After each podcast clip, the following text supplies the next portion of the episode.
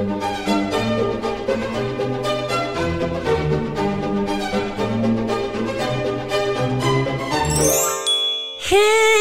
och välkomna tillbaka till den kungliga podcasten med Sara och Jenny. Hej! Hej och välkomna hit. Ni är många som har längtat. Eh, nu är vi äntligen här. Vi har längtat. Oh ja, verkligen. Alldeles för långt uppehåll men nu är podden tillbaka för att stanna och vi är så glada för det. Det är superroligt och tack alla som har mejlat, alla som har skickat kommentarer på Insta och Facebook och nu är vi här. Äntligen är vi tillbaka och vi är så laddade för att möta den här våren med kungliga nyheter såklart. Och eh, idag så blir ju vårt huvudämne Harry och Meghan för det har ju hänt så otroligt mycket sedan vi satt i den här studion sist. Men innan vi rottar ner oss i vårt huvudämne för dagen så tänkte vi att vi kör så här tre korta kungliga nyheter. Från veckan som har gått. Ja precis. Sånt där som vi tycker att man ändå ska ha lite koll på om man är intresserad av den här kungliga världen. Vi kör. Yes, nummer ett då som jag vill ta upp det är att eh, eh, prinsparet eh, prins Carl Philip, prinsessan Sofia och deras två barn eh, Alexander och Gabriel de har varit på semester i Miami. Oh. Säkra källor kan berätta att de nämligen tog flyget tillbaka till Sverige eh, för en och en halv vecka sedan. Tror jag det var. Mm. Och Men då kanske man kan räkna med att de hälsade på prinsessa Madeleine och hennes familj. det är det jag tänker. Så att härligt om de har fått lite tid tillsammans blandat med sol och värme och nu är tillbaka att, här i Sverige för att eh, jobba igen efter lite välförtjänt ledighet tänker jag. Det är ju alltid trubbel att resa med barn, speciellt på långflyg. Eh, fråga mig. Yes. Men eh, fick du reda på någonting om hur det gick för familjen? Jo men det jag fått reda på det är att de flög business class. De fick eh, gå på planet eh, före alla andra vilket eh, är vanligt då såklart. Det är det som gäller när man flyger business class. Man går på planet före övriga resenärer och så även då för prinsparets del. De satt längst fram i flyget och den här källan då som jag satt inte i närheten av dem så jag har ingen mer information att ge än så. Men eh, Antagligen var det en trevlig resa. det tror jag att det var. Mm. Det är lagom långt också till Miami tänker jag när man flyger med barn. Det är inte så. Eh. Jag har inga Jag skulle barn. säga så här, att flyga Stockholm-Köpenhamn kan vara en plåga. Okej. Men jag menar bara att jag själv har ju precis varit på Bali och det är väldigt lång flygning. Ja. Så i den kontexten kändes Miami nära men jag förstår. Jag ska inte yttra mig där att jag själv inte har barn. Vi går till nästa. Vad händer Jenny där? Vi har fått besked om att The Crown, det här otroligt populära kungliga mm, serien på Netflix, faktiskt kommer ta slut efter säsong 5. Woho. Och just nu så kan man ju se fram till säsong 3 här i Sverige. Så det betyder att vi har två härliga säsonger att se fram emot. Eh, jag tror att man kanske tänker att man kommer alldeles för nära nutid. Om man kör det säsong alltså efter jag säsong. tänker just för att The Crown är redan nära nutid som Mm. det är. Jag menar från start så har det faktiskt handlat om drottning Elizabeth som är vid liv och kan ta del av det här. Vilket betyder att det har ju varit lite känsligt från början. Och ju närmare vi kommer ju fler människor blir ju såklart inkluderade i det här. Så att eh, det kanske är därför de känner att de måste sätta en gräns någonstans. Det får vara nog helt Ja. enkelt. De skulle ju aldrig kunna ta upp det här med Harry och Meghan till exempel. Exakt. Eller så, så här, går det några år nu så ser vi så här säsong 6 då är det den här episoden med Brexit liksom. Kanske det. Men det är kul för att eh, hon som spelar drottningen nu i, i säsongen som rullar för fullt, eh, Olivia Colman, hon har faktiskt blivit väldigt prisad för det här.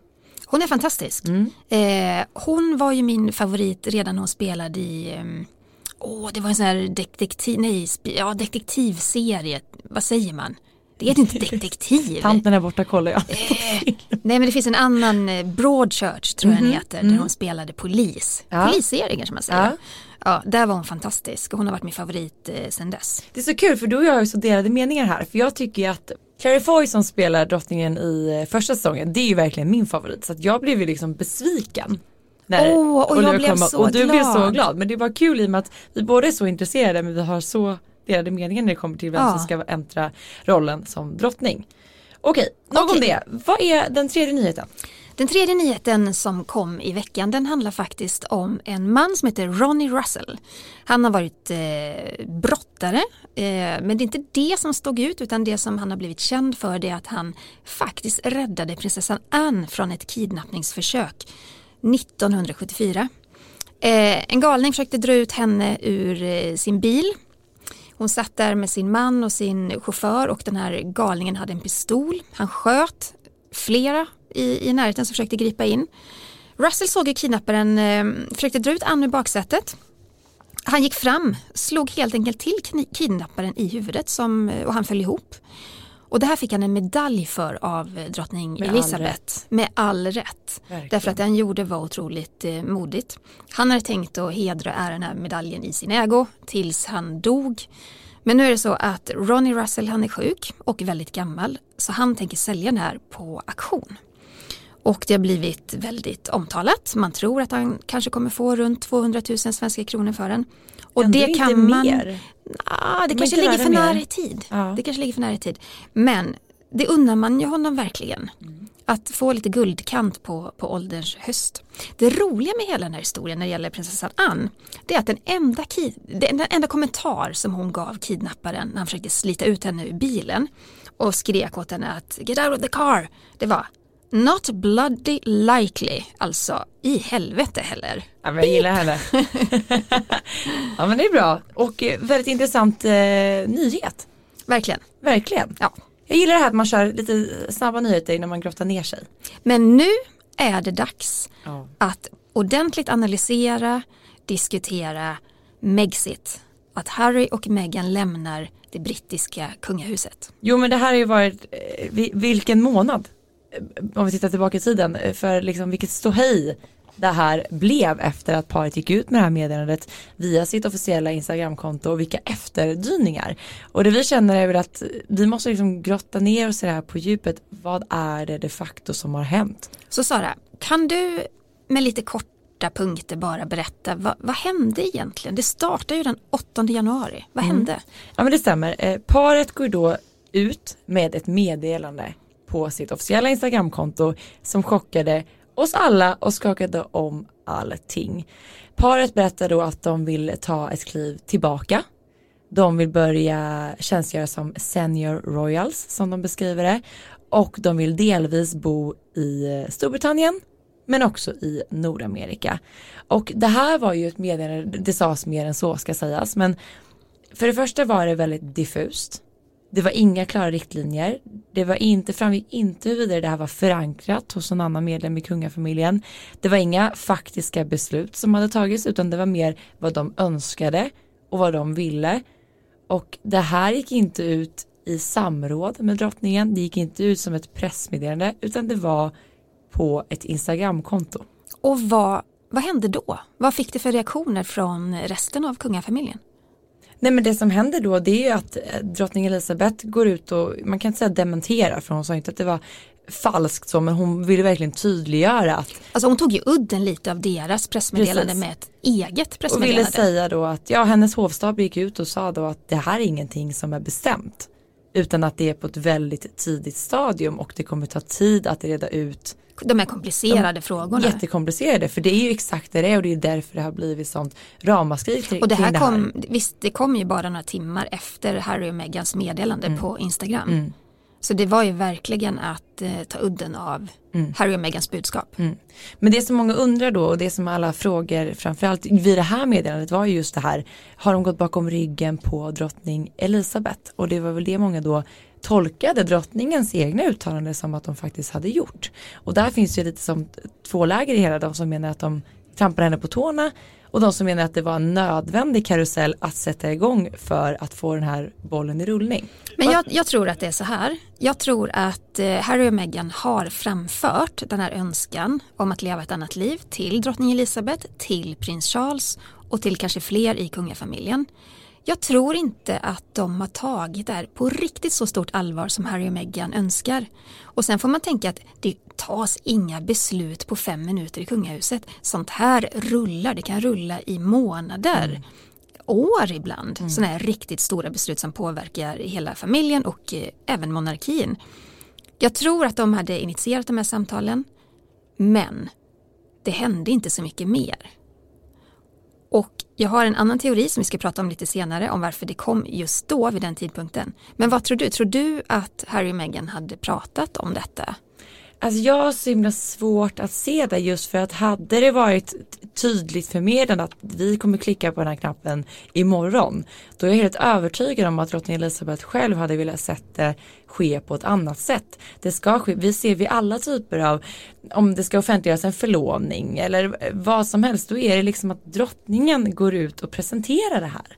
Och likaså ska hon såklart ha gjort det i det här fallet. Ja, att men de det är i samråd sak. med varandra skulle ha gjort det. Men tror du att de hade pratat om sin önskan med drottningen innan det här hände?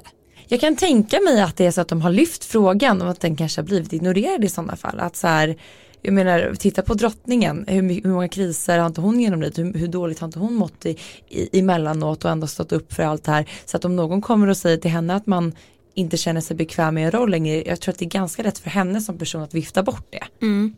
Sen är det ju så här när den svenska kungen gick ut med beslutet om att barnbarnen skulle förlora sin plats i kungahuset. Då följer det ju eh, enligt eh, en helt riktig och rak linje tradition kommunikationsmässigt att Ja. eh, budskapet det sänds ut från honom och hans stab. Exakt. Och sen fick pressen möta riksmarskalken som är då högsta chef för, för kungens eh, arbete. Och eh, det var inga problem med det. Och det var rakt, tydligt, det fanns inga tveksamheter. För det skulle sägas också i och med att man gör det här meddelandet på det här sättet. Instagram, det var inte så att pressen fick någon chans att ställa några Nej. frågor utan allt var ju utestängt och när man gör på det här sättet då öppnar det också upp för egna teorier, spekulationer, man målar upp sprickor i kungahuset. Alltså, det och var, även hat och fula kommentarer. För Exakt. det fylldes ju deras konton så jag ska säga att kommunikationssättet och tillvägagångssättet skapade än mer kaos än vad det hade kunnat behövt vara. Alltså jag bara tänkte, Meghan är mammaledig just nu, prins Harry kan vara pappaledig, de kunde liksom successivt backa, vi kunde sett mindre och mindre av dem och sen i det faller sig ett beslut naturligt om några månader, ett halvår kanske. Och här kommer min teori. Eh, Låt oss höra, den Ja. här är bra. Meghan och Harry har ju hyrt på en eh, PR-byrå i Kanada eh, som de har jobbat länge med, minst eh, 8-9 månader. Det är också de som hjälpt till att bygga upp den här hemsidan Sussex Royals. Eh, Åh herregud, den måste vi prata mer om. Ja, jag tror att de fick rådet. De har vädrat sin frustration om att ingenting händer med den här PR-byrån. Jag är helt övertygad om att de har fått rådet att ja, för att få bollen i rullning, då går ni ut med det här. Och så har de då formulerat det här eh, inlägget. Man kan också se vissa PR-mässiga uttryck som jag inte tror att kungligheter skulle använda. Till exempel collaboration with the Queen, alltså samarbete med drottningen. Nej, det är ingen som samarbetar med drottningen. Man lyder Nej. drottningen. Hur som helst, det är vissa sådana uttryck som gör gällande för mig i alla fall att det kanske inte var helt författat av dem själva. Eh, och så lyder de det här rådet att gå ut med det här meddelandet. Och sen sätter de sig i en jäkla skitsits. Därför att det blir bara negativa konsekvenser av att en PR-byrå eh, i Kanada har ingen kunskap om hur det funkar med kungahuset och dess traditionella sätt att, eh, att kommunicera. Och de har inte heller samma känsla för det brittiska kungahuset som britterna har. Ja, men det får man inte glömma bort att, att brittiska kungahuset de, de utgör en enormt stor symbol, inte bara för Storbritannien utan för alla samfund världen över. Alltså skakar brittiska kungahuset, då skakar marken runt om dem och hela landet. Och jag tror liksom att det krävs den här genuina kunskapen där man förstår dess viktiga roll för att kunna, alltså man kan inte bara göra den här typen av uttal och tro att det ska landa väl. Verkligen inte. Och det är det här som har felat från början. Det här borde ha skötts på ett helt annat sätt. De har fått enormt mycket kritik. Det har bara liksom öst in spekulationer. Meghan har målats upp än en gång som den här hemska som styr över Harry. De tycker att de klampar drottningen på tårna. De tycker att de bara helt och hållet går sin väg utan någon som helst respekt gentemot deras historia och vad de faktiskt innehar för viktiga roller. Och det är det här som är problemet. Och vad har då hänt efter det här? Nej, Men det här, eh, de här reaktionerna har ju varit fruktansvärda. Piers Morgan som är en väldigt känd eh, tv-profil, han kör eh, Good Morning Britain. Eh, han har ju öst hat främst över Meghan, ja men egentligen över båda, men kallat dem för bortskämda ungar, han har kallat dem för jag vet inte allt vad det är men eh, han har inte varit nådig i sin kritik.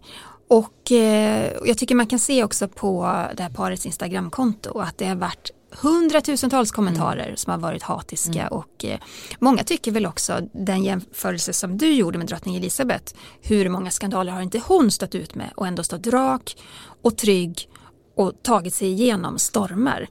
Så fort det stormar nu kring Meghan och Harry så tycker många britter då att då viker de sig med en gång och drar. Ja och det som många då har målat upp det är just där ni ville ha ett kungligt bröllop, ni fick ett kungligt, kungligt bröllop.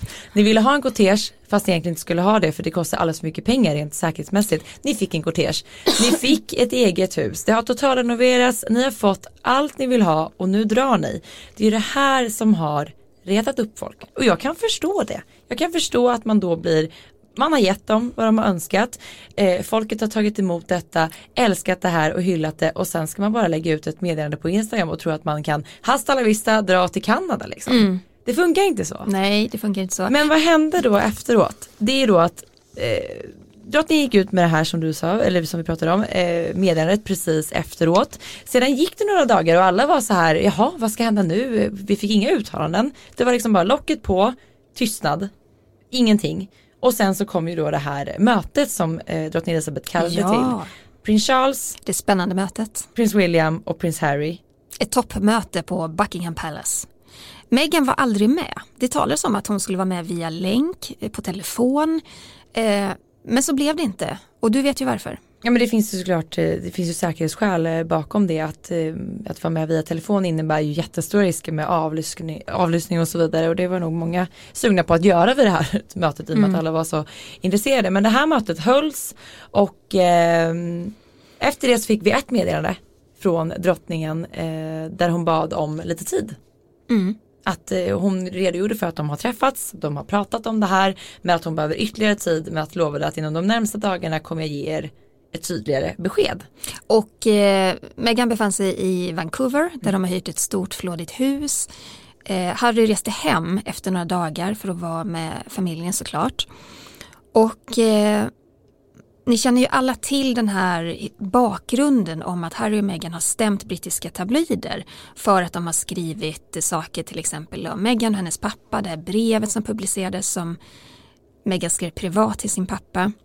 Eh, det handlar också om telefonavlyssning, det handlar om eh, enorm kritik och hat mot Meghan. Framförallt har de reagerat mot att de har varit förföljda av paparazzis. När Meghan befann sig i Vancouver så dröjde det inte många dagar innan hon fångades på bild under en promenad.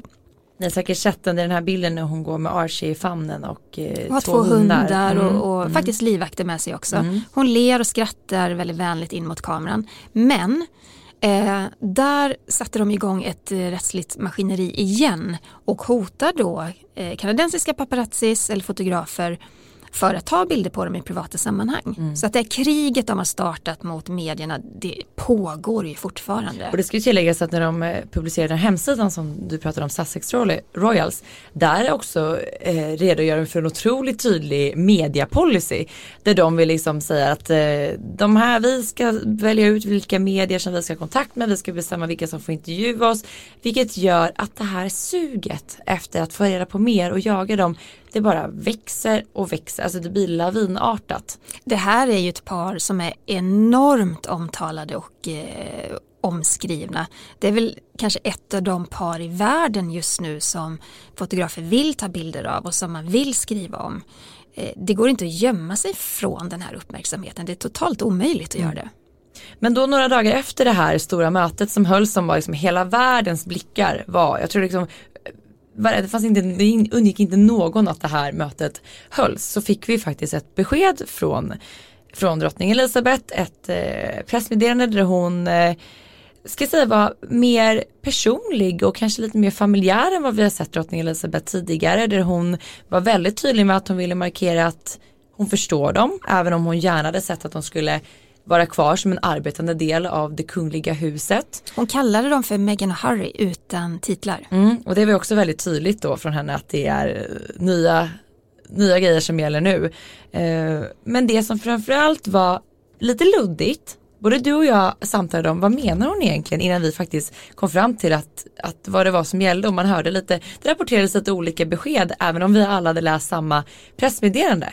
För det är ju faktiskt så att Drottningen beslutade om att Harry och Meghan inte får använda hans och hennes kungliga höghetstitlar men de har fortfarande kvar dem. Mm. Vilket gör att det här skiljer sig mot exempelvis i Sverige där prinsessan Madeleine och prins Carl Philips barn faktiskt har blivit av med titlarna. Mm.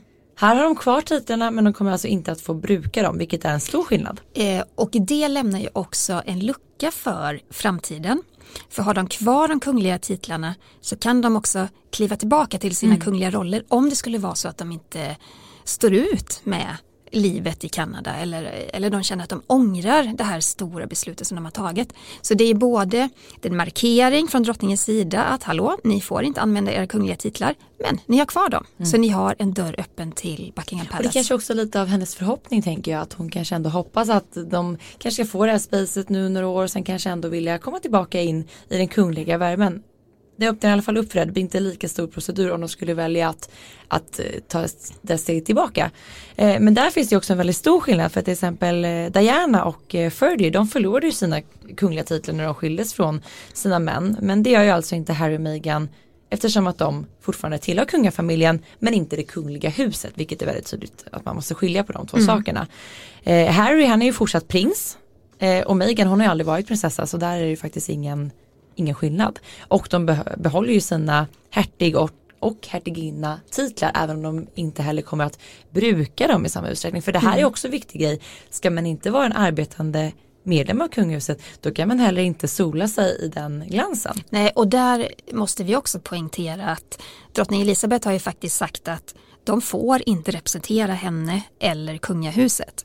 Det är en stark markering. För det som Harry och Meghan önskade, som de skrev i sitt Instagraminlägg, det var just det att de ville avsäga sig vissa kungliga uppdrag. De ville ha friheten att tjäna egna pengar.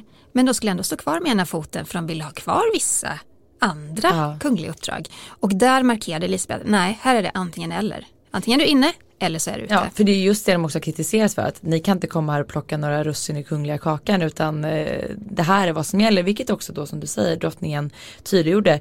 Eh, Harry förlorade också sin militära ställning men behåller samtidigt sina beskyddarskap. Och det, det stora här tycker jag det är också att de faktiskt kommer att få betala tillbaka de här skattepengarna för renoveringen av eh, Frogmore Cottage för att det har ju kostat hela, ja, vad är det, två, två och en halv miljon pund att renovera det. Och det blir också en väldigt tydlig markering från drottningens sida att så här, och också för att inte irritera och reta upp folket. Jag tycker med Ja, all det var ett smart drag. Alltså det måste jag säga att eh, hon måste ju plisa folket också på något vis. Att om hon ska ge det här paret de här fördelarna med att lämna det kungliga livet eh, och ändå ha kvar kungliga titlar på ett vis och det ena med det andra. Ja men då får de kanske betala för det. Och de blir ju av med apanaget, de får ju inte leva på, på skattepengar längre. Det betyder att det ska börja tjänas pengar nu eller vad, hur ska Mm. vi tolka det? Det kommer inte bli ett problem då för det här paret. Nej. Skulle vi kunna slå fast. Men det, det kommer vi till. Det kommer vi till, det kommer vi till. Efter drottningens beslut så gjorde Harry någonting väldigt speciellt. Han bestämde sig att adressera hela världen under ett tal vid en välgörenhetsmiddag. So, I want you to hear the truth from me, as much as I can share, not as a prince or a duke, but as Harry. The decision that I have made for my wife and I to step back is not one I made lightly.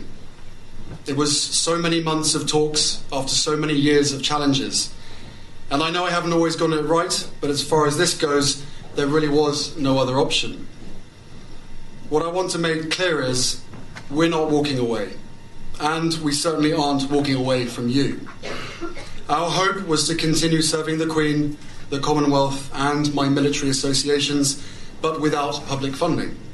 Unfortunately, that wasn't possible. I've accepted this, knowing that it doesn't change who I am or how committed I am.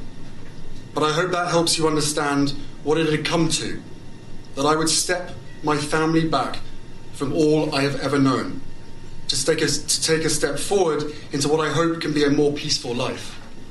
I will always have the utmost respect for my grandmother, my commander in chief, and I am incredibly grateful to her and the rest of my family for the support they have shown Megan and I over the last few months. I will continue to be the same man who holds his country dear and dedicates his life to supporting the causes, charities, and military communities that are so important to me. Together, you have given me an education about living. And this role has taught me more about what is right and just than I could ever have imagined. We are taking a leap of faith, so thank you for giving me the courage to take this next step. Han sa bland annat så här. Vår förhoppning var att serva drottningen, men det gick inte. Jag vill att ni ska höra sanningen från mig, inte som prins eller hertig, utan som Harry. Han sa också att beslutet som jag har tagit att jag och min fru ska dras tillbaka är inget jag tar lätt på. Det var många månader av samtal efter många års utmaningar och jag vet att jag inte alltid har gjort rätt men nu hade jag inget annat val. Ja. Tired of ads barging into your favorite news podcasts? Good news. Ad-free listening is available on Amazon Music for all the music plus top podcasts included with your Prime membership. Stay up to date on everything newsworthy by downloading the Amazon Music app for free or go to amazon.com slash news ad free. That's amazon.com slash news ad free to catch up on the latest episodes without the ads. Det här var ju ett väldigt, eh, för det första var ju det första uttalandet vi fick från Harry efter hela den här riden eh, och det var ett väldigt fint tal. Det var väldigt, jag, jag gillar hans öppning där, att nu ska ni få höra det från mig och inte mm. som en prins och inte bakom några titlar utan det här är vad jag känner. Och en sak som han sa väldigt tydligt, han tackar ju också för det stödet de faktiskt har fått. Och eh, han vill också tydliggöra att vi kommer inte försvinna.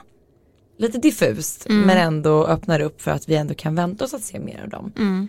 Men det är ju, råder ju ändå en hel del frågetecken kring allt det här. Vi har ingen aning om hur liksom deras hur de ser på framtiden egentligen.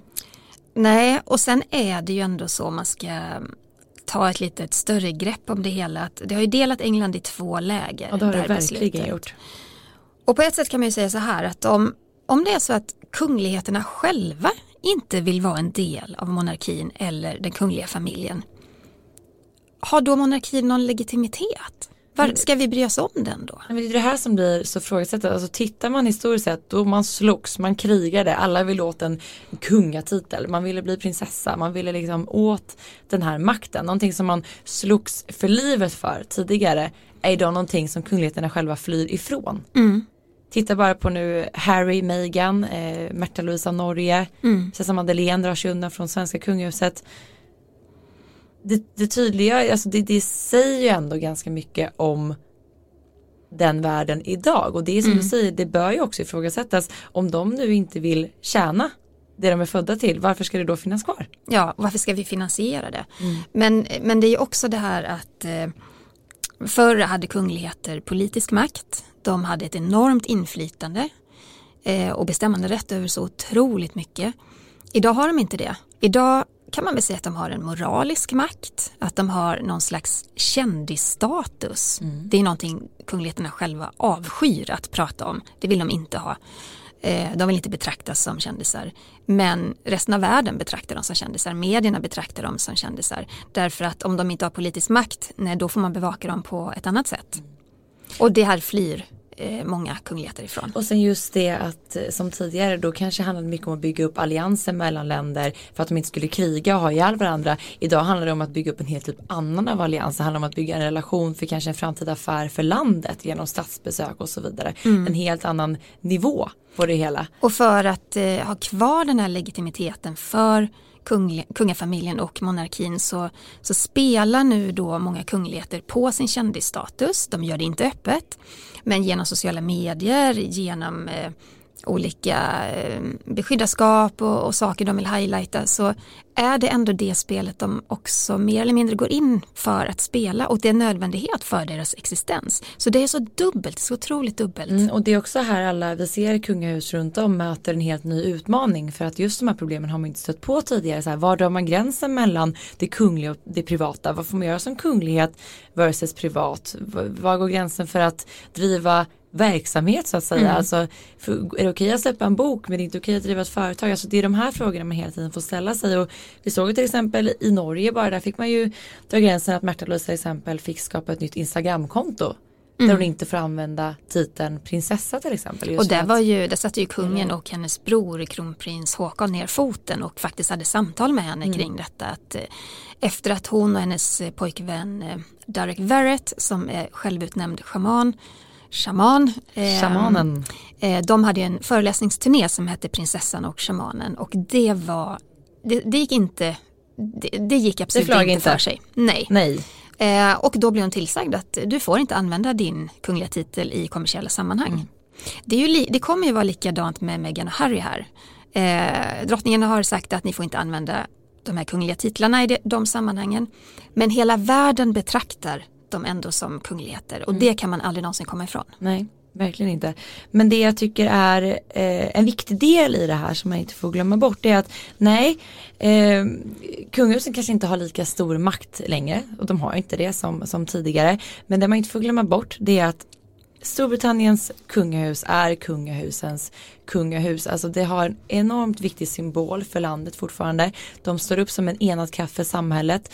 Eh, folket, alltså samhället i Storbritannien mår väldigt bra av att ha en samlad monarki. Alltså det infinner ett lugn i landet. Det har vi sett väldigt många gånger tidigare i kriser. Därför vill inte drottning Elizabeth ha den här typen av skandaler för hon vill inte att det ska börja svaja. Nu har det varit otroligt svajigt för henne. Det har varit, det har varit Brexit och det har varit Andrew-skandaler och nu en Mexit mitt i. Så att det har ju varit alldeles för mycket. Hon kanske tröttnade helt enkelt och tänkte ja, ja, jag släpper iväg de här ungdomarna. Jag orkar bara. inte mer. Jag har ingen aning. Men Harry, det man inte får glömma bort heller det är att Harry och Meghan har ju varit väldigt öppna med att de inte har mått bra i den här situationen. Eh, de gav båda två en intervju till ITV tror jag det var, ja visst var det när de var i Sydafrika där de var väldigt öppna med att berätta att att det inte är hållbart för dem att leva som de gör just nu.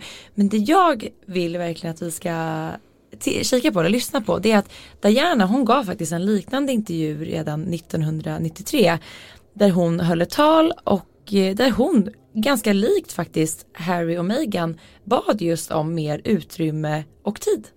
But I was not aware of how overwhelming that attention would become, nor the extent to which it would affect both my public duties and my personal life in a manner that's been hard to bear. I hope you can find it in your hearts to understand and to give me the time and space that has been lacking in recent years. Hon eh, sa bland annat, precis som Megan har sagt senare, att eh, hon hade förutspått att media de skulle vara intresserade både av hennes privata liv men såklart även det offentliga livet. Men hon kunde aldrig kunna förstå att det skulle vara i denna utsträckning och att det skulle påverka henne så hårt som det har gjort. Sedan 1993 säger Diana de här orden, hon berättar hur tufft det är att leva i det här blickfånget, blir så omskriven. Eh, hon säger att det har varit väldigt svårt att bära och eh, hon säger då även att under de närmsta månaderna så kommer jag att söka ett mer lämpligt sätt att kombinera det här en menings, eh, meningsfull offentlig roll med också en förhoppning om ett mer privatliv. Och det här var ju efter separationen men innan skilsmässan gick igenom, eller hur? Exakt. Men det jag då tycker är så viktigt i det här det är just att de här orden i Diana 93 det är väldigt likt det Megan står och säger i Sydafrika med gråt i halsen. It's um, hard. You know, I don't think anybody could understand that. But I, I, in all fairness, I I had no idea, which probably sounds difficult to understand here.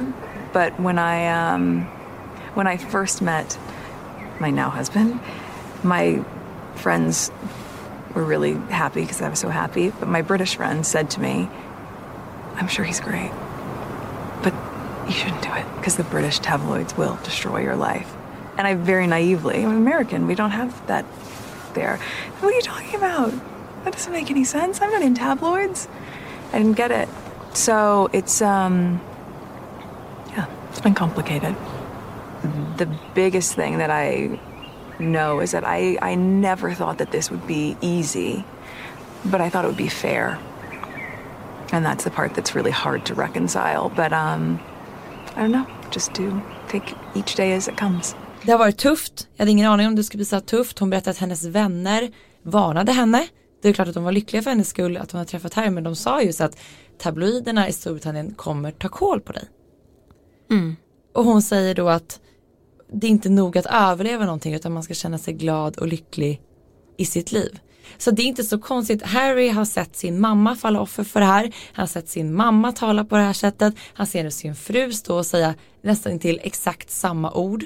Och det är enormt känslomässigt för honom naturligtvis. Och det är kanske är det många kritiker har varit inne på att eh, och, och där skulden då läggs på Meghan att nej men Harry som har det här känslomässiga bagaget han lider nu Meghans varje vink därför att han ser historien upprepa sig. Och det har han själv sagt. Han sa också i Sydafrika att jag vill inte se a repeat of the past. Alltså jag vill inte se henne falla mm. offer för samma krafter. Mm.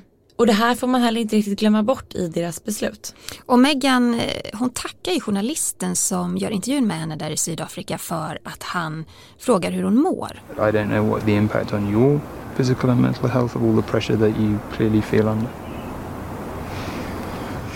Um, I would say, look, any woman when they're, especially when they're pregnant, you're really vulnerable, and so that was made really challenging. And then when you have a newborn, you know, you, mm-hmm. it's a long time ago, but I remember. Yeah, yeah. you know, as, and especially as a woman, it's really it's a lot. So you add this on top of just trying to be a new mom or trying to be a newlywed. It's um,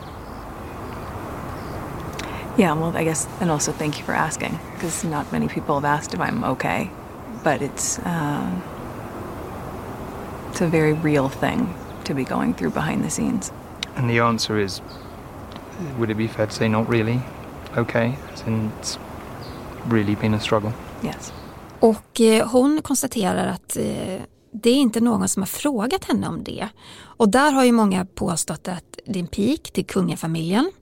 Men också en pik till ja, britterna i övrigt kanske. Att ingen har brytt sig om att fråga hur mår du i det här. Att man liksom glömmer bort det i den här kungliga aspekten. Bakom de här kungliga uppdragen så är det ju såklart känslomässiga mm. människor precis som vi är. Och visst är det så att Diana också sa någonting liknande i sin intervju från 93?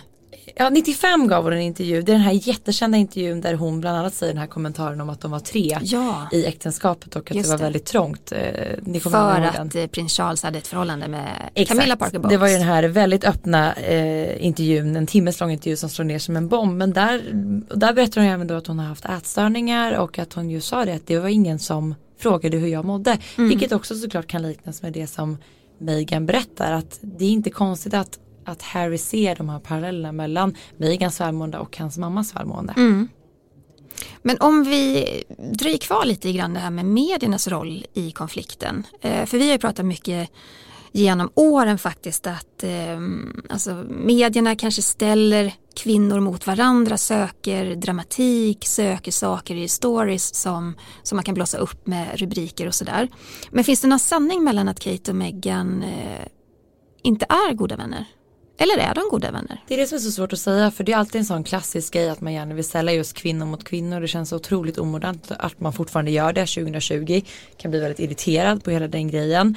Men och man har också då pratat om att det ska vara en spricka mellan Kate och Meghan och att det kanske också är en spricka mellan bröderna. Mm. Men det har ju faktiskt Harry kommenterat offentligt i en intervju att han och hans bror William de har tagit olika vägar i livet. Eh, så där finns det någonting att ta på. Och det kanske inte är så konstigt eh, när de båda har skaffat varsin familj. Ehm, de har kanske valt det är ändå så att William kan inte ta valet att avstå uppmärksamheten för han ska bli kung av Storbritannien en dag.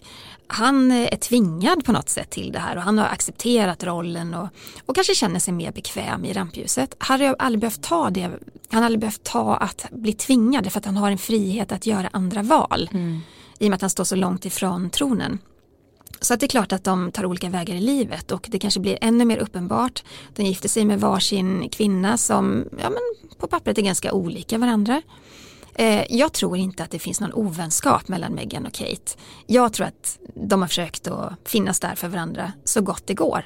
Men de är dela olika. mycket egenskaper av att vara, för Kate har ju också varit ny i den här rollen. Hon har också varit ny, hon, det ska vi inte glömma, hon fick utstå väldigt mycket skit ifrån medierna. Ja. Hon kallades för Lazy Kate och Weighty Kate, att hon eh, inte kunde ta något riktigt jobb för att hon satt och väntade på att bli friad ja. till för att hon ska bli drottning av Storbritannien någon dag. Ja. Men hur som helst, Um, om man kollar på konsekvenserna av det här valet som Meghan och Harry gör.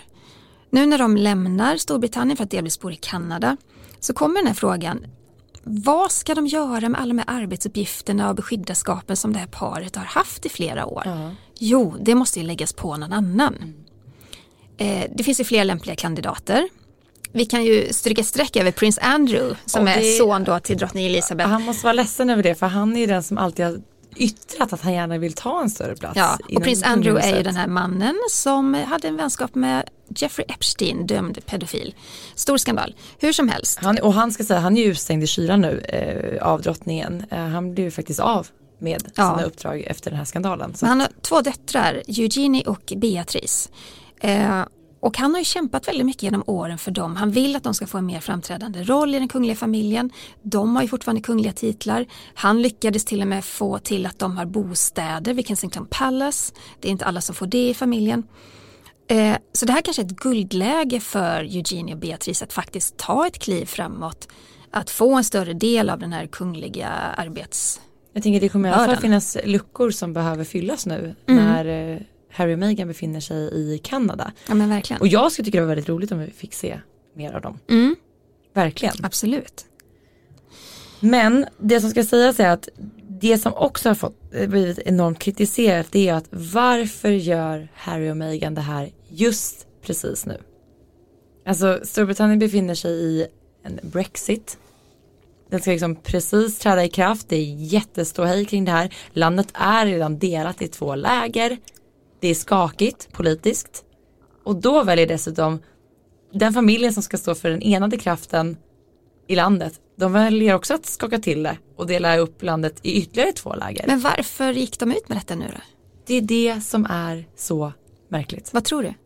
Nej men det jag tror, jag vet inte men jag, jag, det jag känner och det som det pratas om det är att de människorna som vill ha en Brexit det är också de människorna som vill ha en Mexit. Så att det blir en större spricka. En än större spricka Nationellt. ja, än vad det liksom redan var. Och det är det som gör deras timing så otroligt dålig. Någonting måste ju ha inträffat som gör att de stod inte ut längre.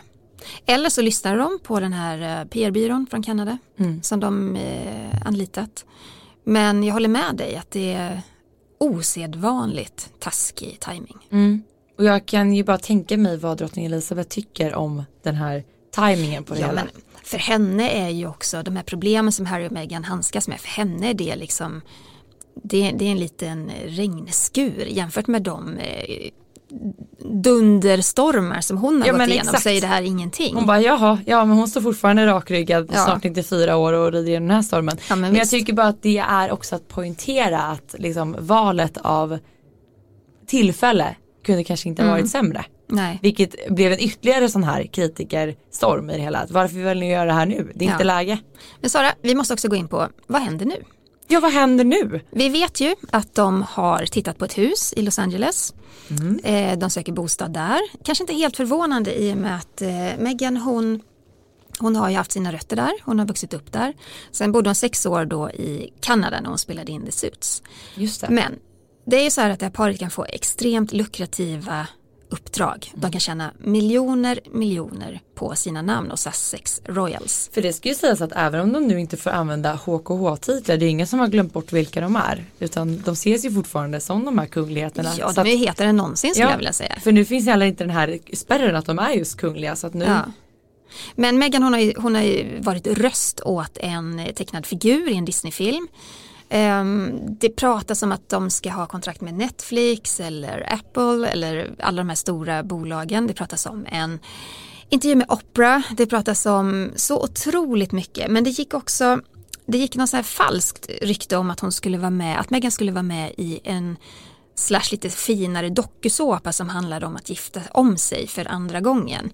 Där herregud. har ju programmakarna gått ut och sagt att nej, nej, nej, inte aktuellt. Nej. Anledningen var att en av hennes bästa kompisar jobbar med den produktionen. Men där ska hon inte vara Men med. om vi säger så här, pengafrågan är ju inte det som kommer bli ett problem för paret. Så mycket kan vi ju fastslå. Ja. Det, det är liksom inte så att de kommer leva ett fattigt liv. Nej men dels så har ju Harry en förmögenhet på runt 300 miljoner kronor eh, från prinsessan Diana pengar som investerades och har växt. Eh, de kommer få ta del av prins Charles inkomster från, hertig, från sitt hertigdöme, eller hur? Mm, exakt. Och det är ganska mycket pengar. Det är väldigt mycket pengar och det är fortfarande så det ser ut i Storbritannien att man liksom får in pengar på sitt hertigdöme eh, till skillnad mot i Sverige till exempel. Och eh, Charles är ju pappa till Harry så att han kommer ju dela med sig av sin förmögenhet till sonen och sen också de här alla uppdragen som de nu faktiskt kommer Mm. kunna ta sig an. Även om jag tror kanske att de kan, kommer ligga lågt ett tag Ja, innan vi kanske ser sådana här stora beslut. Ja, sen är det ju så här att eh, man måste vara otroligt försiktig med vad man åtar sig att göra som eh, kunglighet eller ex-kunglighet. Eh, vi såg att Harrys kusin Peter Phillips som är son till prinsessan Anne, han gjorde reklam för mjölk, en tv-reklam Den i kom ut Kina. igår va? Nej, den- den har legat och snurrat ett tag. Den har gjort det? har den. Men det har ju skrämt vettet ur kungahuset. 我是 Peter Phillips，我爱喝娟山鲜牛奶。百年来，娟山牛种一直受英伦保护，在中国 att en, eh, nu har ju inte han en kunglig titel, men han presenteras som kunglig. Det är en slottsmiljö, det är smäktande musik och softat ljus. En betjänt med eh, silverbricka sträcker fram ett glas mjölk. 珍州娟山英伦珍品，奢享鲜醇。 This is what I drink. Det finns en kopia av drottningens eh, gulddroska med i filmen. Så allting handlar om att det här är en kunglig person. Och det är ju intressant för han får inte använda sitt, sitt kungliga liksom i Nej. sig men de anspelar, hela reklamfilmen tiden. går ut på Ja. den kungliga världen och så kommer vi inte se Nej, Harry och experter har ju liksom sagt att det här har Peter Phillips fått hundra, hundratusentals kronor för. Eh, dagen efter så såg vi också Lady Spencer, alltså det är ju Dianas eh, brors dotter. Hon gjorde mjölkreklam för ett konkurrerande märke. Så det är så här, ja, Kunglig mjölk! ja så kan man också tänka att eh, de här kinesiska företagen har enormt mycket pengar så att de kan locka till sig sådana här människor. Och eh, hovets fasa är ju då att Meghan och Harry ska göra någonting liknande. Det tror jag i och för sig inte att vi kommer vara så oroliga för för att de har ju också lovat att deras framtida uppdrag ska gå i linje med eh, kungahusets värderingar. Så det tror jag nog att vi De kommer kommer också slippa. väldigt för, försiktiga Ja. med det här. Men om man tänker rent framtidsmässigt, jobben, vi är säkra på att de i alla fall kommer få jobb och uppdrag och allt vad de vill göra, ekonomin är säkrad. Mm. Men om vi då tänker att de flyr från sina roller för att de vill slippa pressen, de vill slippa det här med fotografer, påtryckningar utifrån. Kommer det inte bli ännu värre? Det är redan ännu värre. De är, ursäkta uttrycket, mitt uppe i en shitstorm. Det är ju så här att det de hade förväntat sig genom att kunna fly till Kanada när det blir för tufft i Storbritannien, det sker lika mycket där. Uppmärksamheten kommer inte avta och ju längre tid eh, allt det här drar ut på, eh, desto värre blir det. Och nu har de ju då startat, eh, eller de har hotat med legala processer mot fotografer i Kanada. Nej men det drar ju ytterligare igång någonting. Och sen den här stämningen mot brittiska tabloider här hemma. Där har ju motparten kallat in Megans pappa Thomas Markle som vittne. Vilket gör att det här, det här Men blir som en dokusåpa som bara mals bara. runt, Ja. runt, runt och de blir aldrig kvitt det. Nej. Att stämma de här tabloiderna, ja jag kan tycka att det, det skulle de såklart göra, sätta ner foten. Men de får också räkna med att det blir ytterligare en cirkus som drar igång. Som genererar ytterligare rubriker och ytterligare paparazzibilder. Ja. Men Sara, vi knyter ihop säcken. Eh, jag skulle vilja fråga dig, tycker du att det här var ett klokt beslut av Harry och Meghan och varför i så fall? Eller varför inte? Jag tycker så här att för ett och ett halvt år sedan då var paret redo att tjäna drottningen. De sa ja till varandra, vi fick se ett jättevackert bröllop och jag tycker att Harry och Meghan symboliserade en modern monarki. En monarki som de senare ett och ett halvt år senare väljer att dra ifrån. Jag tycker det är jättetråkigt att de har tagit det här beslutet. Jag tycker det är jättetråkigt att se mer av Harry, eller mindre, mindre av Harry och Meghan. Och jag tycker att det är trist att det ska gå så långt att man behöver ta ett sånt drastiskt beslut för att åtgärda problemet. Istället för att kanske bemöta det på ett annat sätt. Jag vet inte, jag, jag tycker kanske att man skulle ha försökt få lite annorlunda sätt. Det har ändå inte gått så lång tid efter Det är ju bröllopet. extremt lång, eller kort tid om man tänker på hur länge en kungafamilj och monarki ska Exakt. leva. Ett och ett halvt år i, i deras värld är ingenting. Eh, så att jag tycker kanske att man skulle, jag säger inte att man ska förminska där de har fått utstå eller någonting så, men jag tycker kanske att allting skulle man kanske tänkt igenom det lite tydligare när man gick in i det här tillsammans, eller skulle man kanske försökt lösa det på ett annat sätt än Mm. att bara dra. Jag tycker det är jättetråkigt. Jag anser att i teorin är det här ett jättebra beslut. För eh, jag tycker det är bra att kungafamiljer fokuserar på vem ska representera landet, så som vi gjort här i Sverige också. Hur många ska ha rätt att representera landet, hur många ska ta del av apanaget. Och då ser man att det finns en lång rad prinsar och prinsessor som har svårt att hitta sin roll eh, och sin plats i kungafamiljen därför att de är inte i de är inte så nära tronen, de måste hitta annan sysselsättning. Och då kan jag tycka att ja, om det här paret känner att det här blev för tufft för dem, de vill välja ett annat liv, det kanske är bra för alla parter. Och de eh, behöver inte heller ta del av skattepengarna. Det behöver inte bli någon kostnad för, för britterna. Så i teorin tycker jag att det är bra. Eh, men jag håller med dig om att det är alldeles för kort tid, ett och ett halvt år. Hade de stått- ut ett och ett halvt år till och Ja, tagit det är det en här helt annan beslutet. sak tycker jag. Det Ja. är liksom det som är lite skillnaden. För de har inte ens hunnit eh, bli bekväma i sina roller. De har precis fått sitt första barn. Det är känslomässigt ganska rörigt. Eh, låt säga ge det ett och ett halvt år till så kanske situationen varit helt annorlunda. Men där har ju då drottning Elisabeth öppnat den här dörren för att de, de faktiskt kan få komma tillbaka. För om ett år ska det ske en utvärdering av det här beslutet och res- resultatet av det. Mm. Men det är just de här aspekterna, ett och ett halvt år, ett år, det är väldigt kort tid för att de ska liksom kunna känna av hur det är att vara kunglig eller hur det är att inte vara kunglig nu och så vidare. Så att verkligen så här fortsättning följer. Det känns som att det här är ju inte direkt slutet på någonting utan kanske bara början på någonting annat, någonting nytt. Och det här är inte heller slutet på vår härliga kungliga podd. Det Där det. ett nytt avsnitt om bara en vecka.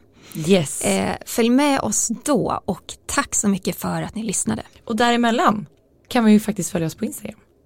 Följ oss på Kungligt med Jenny. Och royalistan.se så får ni massa kungliga uppdateringar hela veckan. Och så hörs vi igen nästa vecka.